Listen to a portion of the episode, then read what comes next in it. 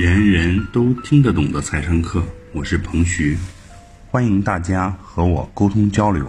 我的微信号是幺三幺零一八六零零一八，幺三幺零一八六零零一八，记得回复“财商”两个汉字哦。下面开始我们的学习吧。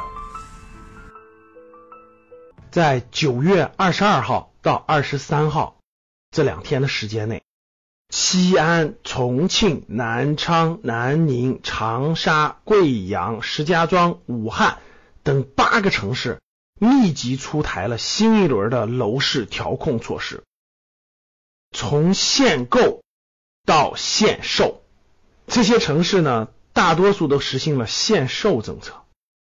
那什么是限售政策呢？顾名思义，限购政策就是，比如说北上广深啊，基本上都是社保不满五年你就不能买房子，只有社保满了五年，然后你才能购买商品房。那限售政策是什么呢？限售政策是新购进的住房，含新房和二手房啊，只要你新买了，很多城市推出的政策就是几年之内不许转让销售。比如说啊，这次推出政策是像南宁呀、重庆呀、南昌啊等等的，就是买了商品房以后，取得不动产权证以后，两年之后才可转让。像贵阳、长沙这次要求的是商品房住宅呢，取得产权证满三年后才可转让。石家庄这次相当牛哈，必须是五年以上才可以转让。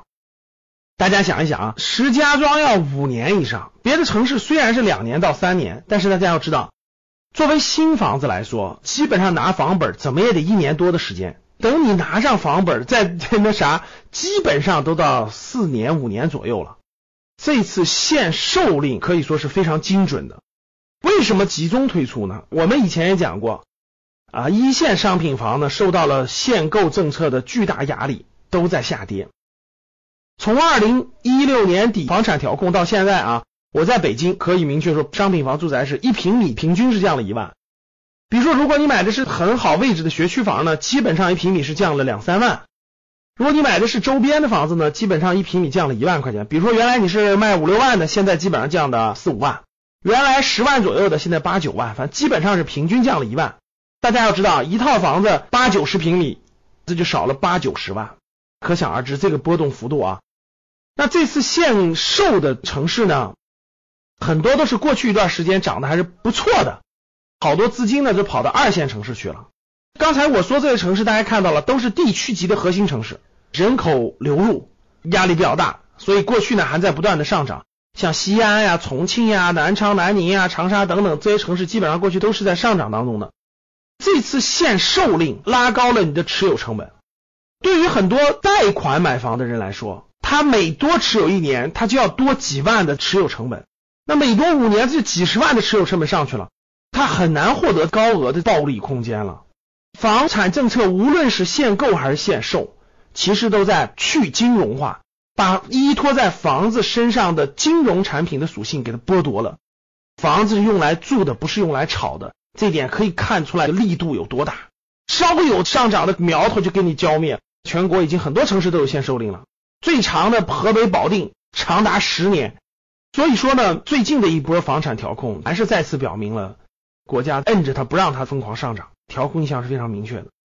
目前现在一二线城市基本上限售加限购，可以说是炒房子的资金进是进不去，出是出不来，可以说是掐掉了大量的流动性，几乎没有炒作的空间吧，至少短期内没有可能性了。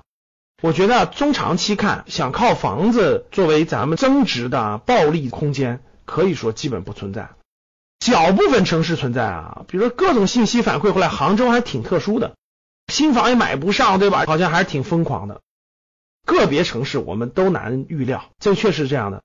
地区级的核心城市，从房价来说，包括它的人口涌入，包括它的位置等等来说呢，确实有些城市还是相对比较便宜的。这次限售的城市，举例子，比如贵阳为例，记得我六月份去贵阳时候，好多楼盘也才五六千块钱。那确实还是比较便宜的，有一定的上涨动力。那这次限售令一出呢，又打击了一部分本想转移到二线城市炒房的资金的可能性。回顾最近次房产调控，个人观点还是想通过房地产市场获得暴利的这种可能性越来越少了。以上就是本次课程的内容，人人都听得懂的财商课。喜欢本节目的朋友，请关注和订阅。欢迎在评论区留言互动，也可以添加彭徐的微信：幺三幺零一八六零零一八，幺三幺零一八六零零一八，做进一步的沟通和交流。感谢大家的收听，我们下期再见。